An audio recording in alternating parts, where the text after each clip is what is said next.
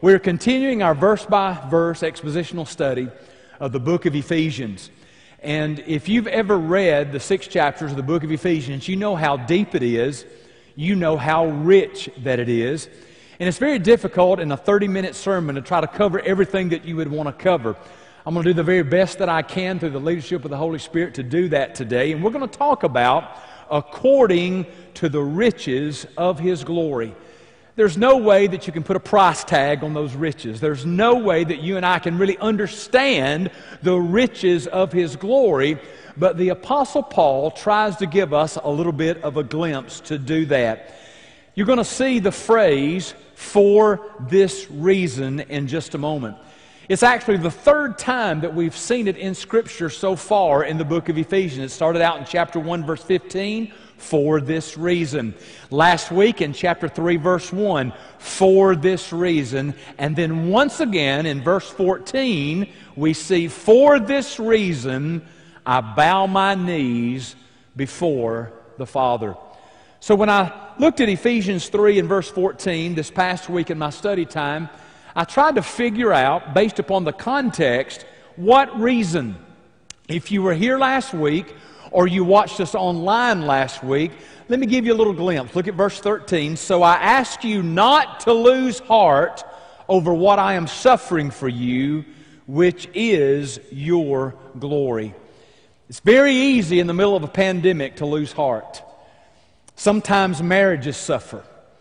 Parent-child relationships suffer. Sometimes it causes us to lose our job or to be furloughed for a period of time, and we lose heart financially. All of us have been touched the last six months. When March fifteenth rolled around, and then the next week when Pastor David passed away, and then everything that's happened since that time, we've been waiting for that two weeks to flatten the curve for six months. It's easy to lose heart. And to be as transparent with you as possible, but not give you too much information, I've lost heart a few times the last six months. I've been discouraged. I've had some dark days. We as a pastoral staff have tried to prop each other up and encourage one another in the Lord, because I believe Kenan, when he was giving the, the welcome a few moments ago, he is really pumped about tonight, because it's been six months since he's got to meet with all of his students. He comes right off of Disciple Now, and then the pandemic hits, and we're asked not to have services Uh, in our local churches. I, I know that Ginger and Andy and Josh have been so excited to crank up with kids' church today. They've been so excited to gather all of those children back together from kindergarten through the fourth grade. You see, when you can't do what you normally do, it's very easy to lose heart. So today, hopefully, prayerfully, we'll walk out of here going, "Man, I'm glad I came to God's house today. I'm so excited that I got to be around my brothers and my sisters in Christ." Because if you don't have that edification, if you don't have those people loving on you and, and touching you uh, through prayer, it's very, very to, easy to lose heart. So that is the reason why Paul is bowing on his knees before the Father. So what does Paul do? Throughout Scripture, we see example after example of individuals who are willing to fall on their knees before God. Luke chapter twenty-two, verse forty-one. "And Jesus withdrew from them about a stone's throw, and He knelt down and He prayed." Acts chapter nine, verse forty. "But Peter put them all outside and knelt down and prayed." Then in Acts twenty and thirty-six, "And when Paul had said these things, he knelt down and prayed with them all." Now, I don't think that there's anything wrong with praying standing up or praying laying down, but we see an instance here where, where Paul is instructing the church at Ephesus that kneeling will discard your pride. Maybe we find ourselves six months into this pandemic with some pride issues. Maybe because we've done so well and everybody around us has done so poorly, we, we find ourselves sort of swelling up saying, "You know what, I, I, I hadn't had any limitations. I hadn't had anything go wrong in my life." And sometimes, though, pride will creep in. But you might want to try the posture of kneeling, because if Jesus, Peter, and Paul are willing to kneel and pray, maybe we should be willing to do as well.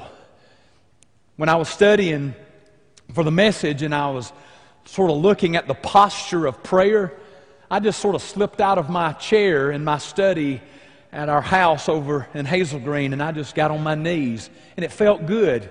It, it had been a little while since I had sort of changed my posture of prayer. Usually we stand and, and we pray standing up. Uh, Kenan asked us to do that at the beginning of the service. There's nothing wrong with that.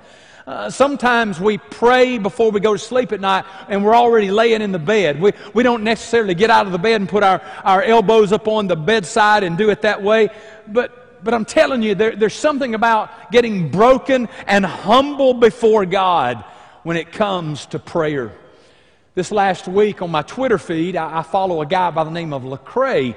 Uh, he, he's a Christian uh, musician, and, and he wrote this: prayer is your superpower. And, and so the next time you feel weak, the next time you feel you can't take another step, just remember, prayer is your superpower. Uh, many of us in this room have teenagers at home, and uh, of course Zeke uh, is our teenager, and, and Zeke, like most teenage boys, they, they've gotten into Iron Man, they've gotten into Spider-Man or, or Superman or Batman, whatever it may be. Every one of these has a superpower. But for those of us who are in Christ, all we have to do is access the Creator of the universe through prayer. That is our superpower. So the next time that you feel like you're insignificant and you don't matter, just remember that as a follower of Jesus, I get to talk to the Creator of everything. I, I get to speak to the one who spoke it all into existence with one breath. You and I have that power inside of us through the leadership of the Holy Spirit. So that begs the question, what is prayer? We're teaching Danny how to pray, and we usually let her pray over the meal. And it can get rather lengthy at times when she decides to do her own discourse.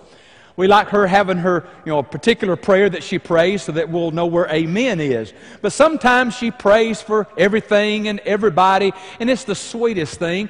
But see, as we get a little bit older, we get a little bit more mature in our prayer life, so we ask the question, what is prayer? Well, first of all, prayer is a relationship. It's a relationship. What are you talking about, Joel? Well, we have a relationship with God through Jesus Christ, the Son. So our relationship with the Creator of the universe is activated through prayer. The prayer of repentance starts everything. And then as we grow in the Lord, we continue to build on the relationship. Secondly, prayer is conversation. Most of the time we give God a soliloquy. We tell Him everything we want, we give Him a Christmas wish list, and we don't give Him time to speak back into us. You see, true prayer is a conversation. It's not just us talking all the time. It's also us being willing to listen. Prayer is also standing in the gap. Is there somebody that God's laid on your heart that you're praying for? Maybe they're lost and without Christ, or maybe they have a sickness and you're praying for them to be healed. Oh yes, we are called in prayer to stand in the gap. When is the last time you took open your Bible and you pled the promises? You see, prayer also is pleading the promises of God. And you find you a passage of Scripture, you find you a nugget, you find you a verse, and you camp out, and you plead that promise before God. Prayer is that as well. I think this one is probably as, as important as any of the others, acknowledging dependence on a sovereign God. I think when I pray, recognizing that what I'm praying for is not within the boundaries of my power, but it's all about His power, and God is sovereign. He knew it from the beginning, He knew it in the middle, and He knows it throughout all of eternity. Are you willing to trust Him? And then prayer is just good old-fashioned asking for something. See, some of us in this room are asking God for something right now. We're, we're asking about a job or a job promotion. We are, we're asking about a prodigal son or daughter to come home. We're, we're asking about a relationship that has gone sideways. We're asking God for something. But I want you to know that for us in America today, prayer is also the beginning of every move of God. And we need a move of God in America today. We need to see His hand. We need to see His power come and overwhelm us, knowing that it's not within our power to really do anything, but we can trust God in prayer. Okay, Pastor, I'm understanding what prayer is, but to whom do we pray? Which is a great question. And to do it biblically, we pray to God the Father in the name of Jesus by and through the Holy Spirit. That is what the Word of God teaches that prayer is. To God in the name of Jesus by and through the Holy Spirit. You see, in the passage that we're reading today, in verses fourteen through twenty-one, we see what I would call a Trinitarian outline of prayer. Paul asks for the strength of the Spirit in verse sixteen. He asks for the indwelling of Jesus in verse seventeen. He asks for the fullness of God in verse nineteen. So we see God the Father, God the Son, Jesus Christ, and God the Holy Spirit. Thinking back two thousand years, do you think that Paul believed his prayers would be answered? Well, I do. In all of the epistles that he wrote, in the letters to the churches that he wrote, when Paul asked a prayer, I really believe that he asked it believing that God would answer it. Can we trust that our prayers will be answered in two thousand twenty? Well, absolutely we can. Well, Joel, you know, I've prayed recently and I didn't get what I wanted. Well, you got to learn how to pray in the will of God, and then we can be sure that God will answer. Well, how do I do that? I'm so glad you asked. Notice on the screen with me in First John chapter five, where the Bible says that this is the confidence that we have in approaching God, that if we ask anything according to His will, He hears us. Now listen, I'm not a Greek scholar, but I looked up that word anything in Greek, and it means anything. What you got on your heart today? What is troubling you? What, what's going on in your head? What's going on in your heart? That if we ask anything according to His will, He hears us. And if we know that He hears us, whatever we ask, we know that we have what we have asked of Him. One of our greatest problems today, especially in the American church, is that we don't like to wait. We don't have any patience. See, we may ask God for something today, and we expect God to be a microwave and hand it to us in thirty-five seconds. When sometimes God is throwing things into a crock pot and it's going to take a while for that answer to come. How do you know that, Joel? Because I'm guilty as charged.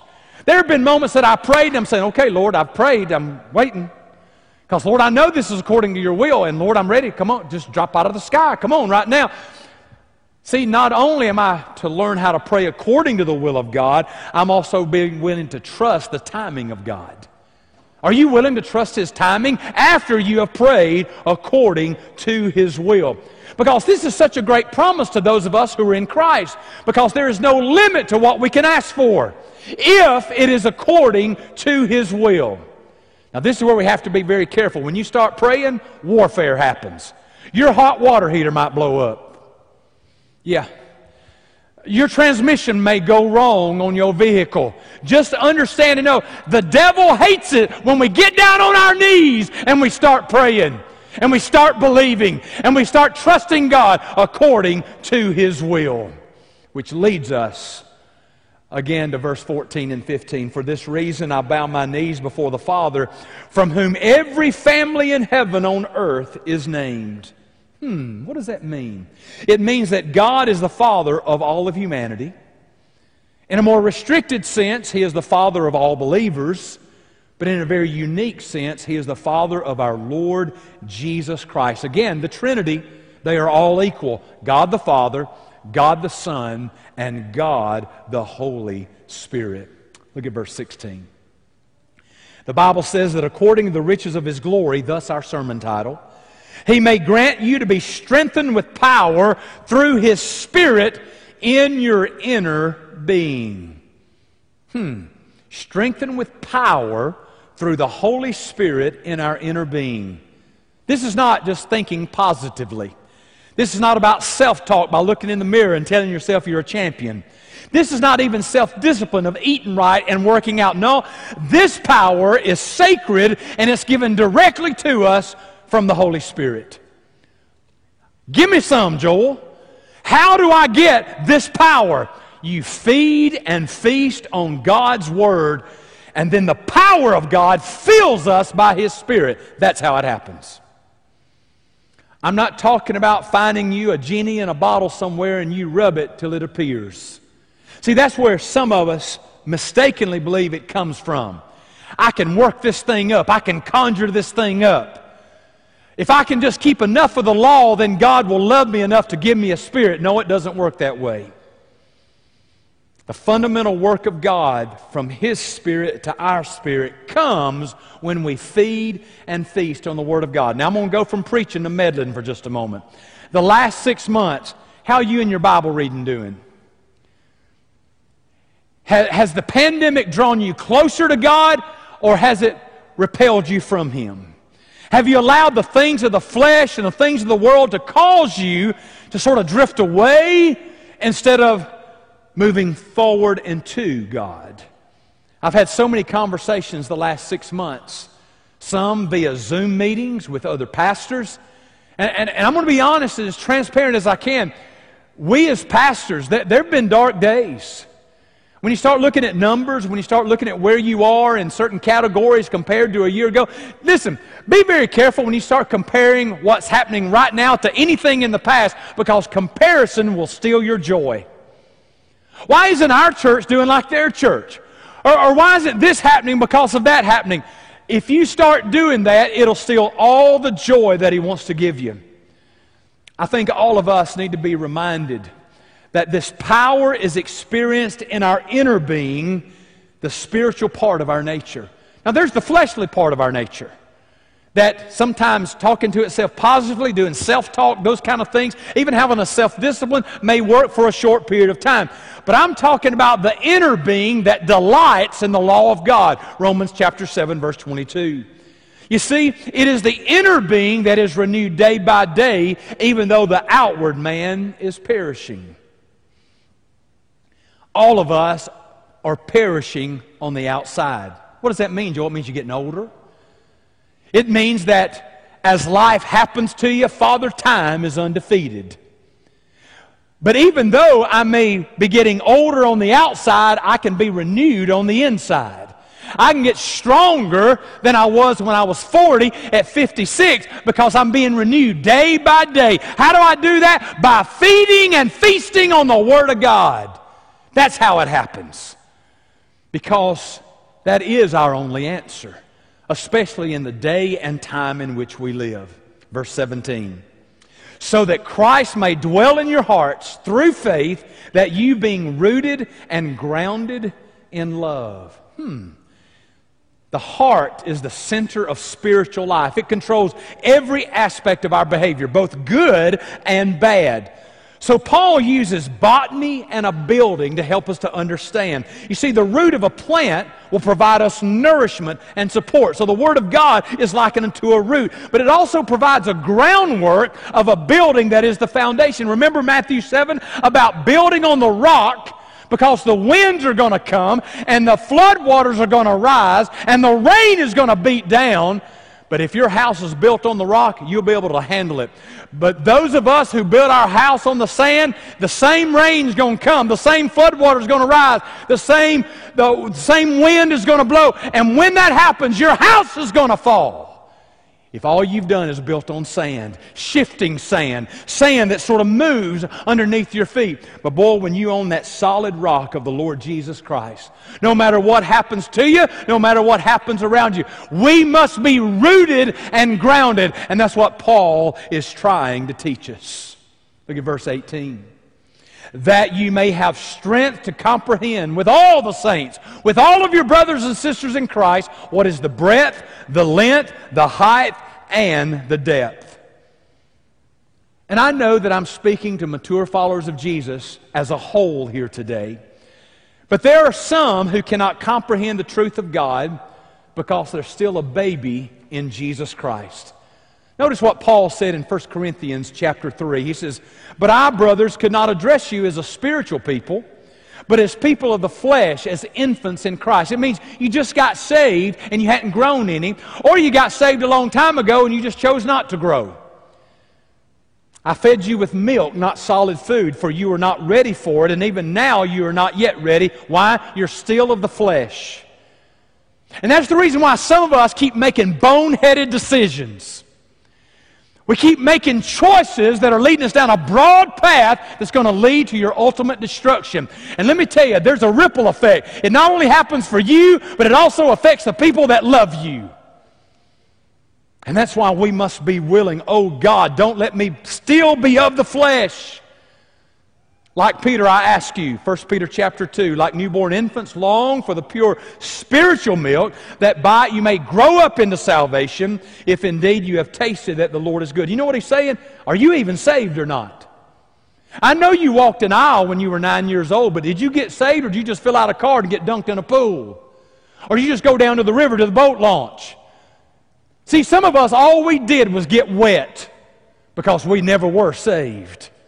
Because when a man or a woman or a boy and girl is saved, they will desire pure spiritual milk so that they can grow up in their salvation. We call it sanctification. We call it being renewed day by day in our inner being. Look back at our text. That you may have strength to comprehend with all the saints what is the breadth and length and height and depth. It's talking about the whole person. There's not a part of you that has to suffer.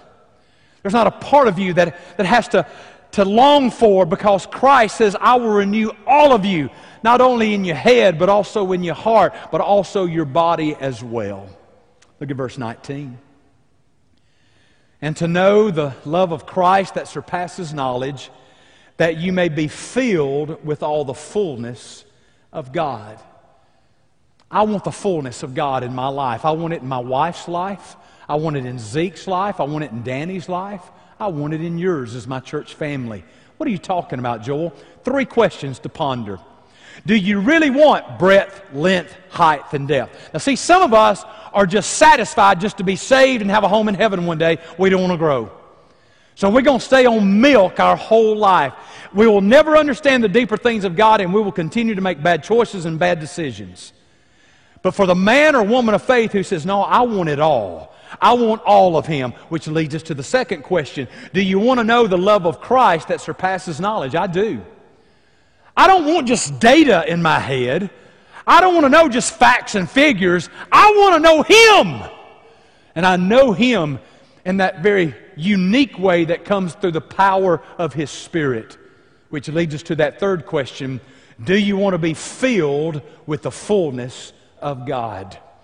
And I believe that I'm preaching to a bunch of folks that really want it. Those of you that are online today, those of you that are here on campus, I really believe that all of us would say an emphatic yes. I want to be filled with the fullness of God. Well, if you really want it, you can't be dull in your hearing. What are you talking about, Joel? Look at Hebrews five on the screen with me.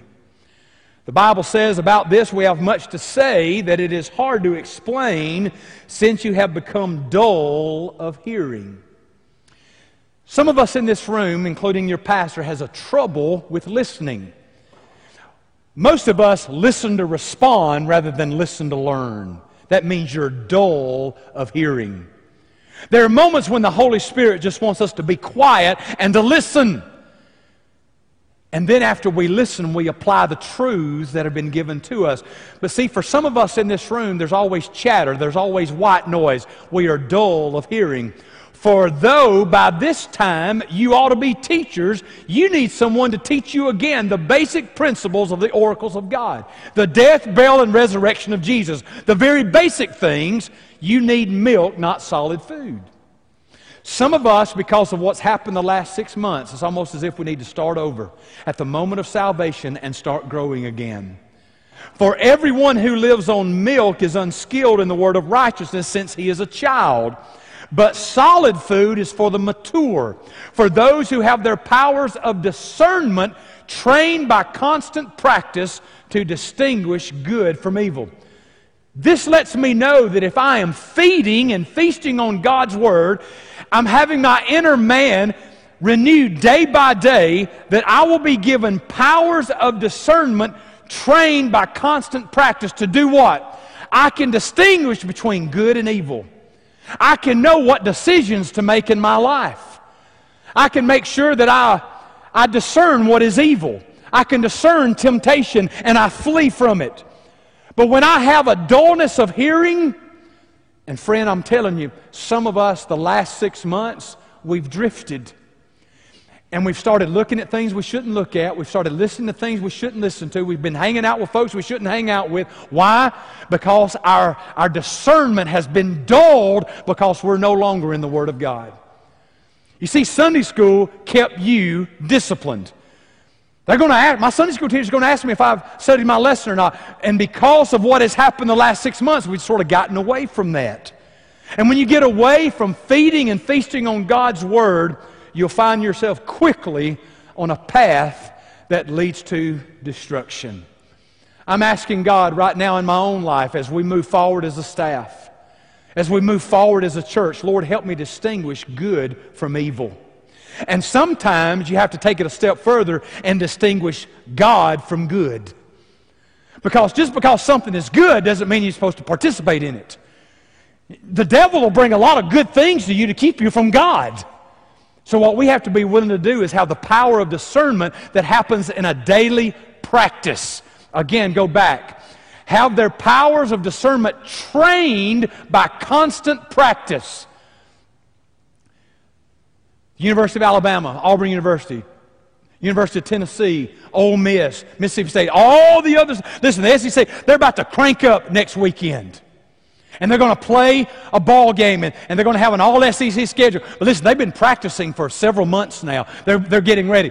But what if everybody said, you know what, we don't know if we're going to get to play or not, so we're just going to quit practicing. And then all of a sudden, the S E C makes a decision, the A C C makes a decision, the Pac twelve makes a decision, the Big Ten makes a decision. We're going to start playing next week and only have three days to practice. It wouldn't work. Some of us are trying to live a Christian life by doing exactly that. We're not practicing daily. We're not exercising discipline daily. We're not allowing the Holy Spirit to renew us day by day. So Paul finishes up chapter three with what we would call a doxology, the conclusion, if you will. Look at verse twenty and twenty-one. Now to him who is able to do far more abundantly than all that we ask or think, according to the power at work within us. What does that mean? That means that whatever I ask, he can do more. And I have a pretty vivid imagination. I, I, I can ask for pretty big stuff. But just know that no matter what you can ask for that's huge, what God can give is bigger. He is able to do exceedingly abundantly above all that we ask or think. And I'm very, very grateful for that. What is it talking about? The power that works in us. It refers to the Holy Spirit, who is constantly at work in my life and in your life to produce the fruit of Christ-like character. You ever been around folks that there's just an attractiveness about them because of Jesus? And you go, man, I could hang out with him. I could hang out with her. And on the flip side of the coin, there are folks that you hang out with them one time and go, I hope I never have to do that again. And you are a believer in Jesus. And you're supposed to have this, this same spirit, but sometimes we're not exhibiting the fruit of the Spirit. We're exhibiting the works of the flesh. And those works of the flesh are repellent to those who are walking in the fruit of the Spirit. Then Paul concludes this way, to him be glory in the church. The church is the people, it's not a building. If that hurricane that came across Gulf Shores a few days ago had tracked north up I sixty-five and destroyed this building, the church still is alive. First Baptist is still here. The church meets in a building. So to him be glory in the people, the ecclesia, the ones who are called out and in Christ Jesus throughout all generations forever and ever. Amen. There's a psalm that I love to go to, especially when If I'm at the beach, and I love sunrises and sunsets. When I go to the mountains, I love sunrises and sunsets. And at one oh four Cashin's Court, I love sunrises and sunsets. You can just see the majesty of God. Psalm one forty-eight helps us to see wisdom and power on display. The sun, ninety-three million miles away. The moon, two hundred thirty-eight thousand miles away. The stars, light years away. Animals, birds, fish, fire, hail, snow, wind, mountains, trees, kings, people, old men, young men, Israel, and the nations. All of this was given to us in creation to praise the name of the Lord. Now here we are in two thousand twenty, and there hadn't been a whole lot to shout about so far. The duration of the praise of Psalm one forty-eight is given to all generations forever and forever. We're trying to teach Zeke and Danny, as well as I know that you have done with your sons and daughters, that no matter what the score is on a scoreboard, we can still have something to praise His name for. And I believe that's important, especially in the culture in which we live, in the day and time in which we live. So we hear Paul calling for eternal praise to God in the church. Now, I didn't do this at eight thirty, so that means you're special today. I'm going to ask you right there where you are, if you want to stand, you can stand, or be seated uh, and remain seated. But I want us to praise His name by clapping our hands, by shouting, whatever you feel like you need to do just to sort of get it out of your system, because mine's been pent up for about six months. So I'm just going to praise His name. Will anybody join me? Just glorify His name. Praise His name. He's worthy of it all. All of it goes to Him and Him alone. If the sun can praise Him, I'm going to praise Him. If the moon can praise Him, I'm going to praise Him. If the stars can praise Him, I'm going to praise Him. He's worthy. He is worthy.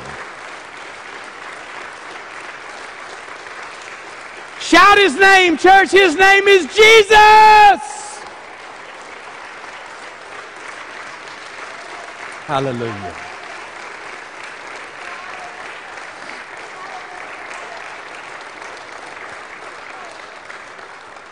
The response of our hearts is always to be praise.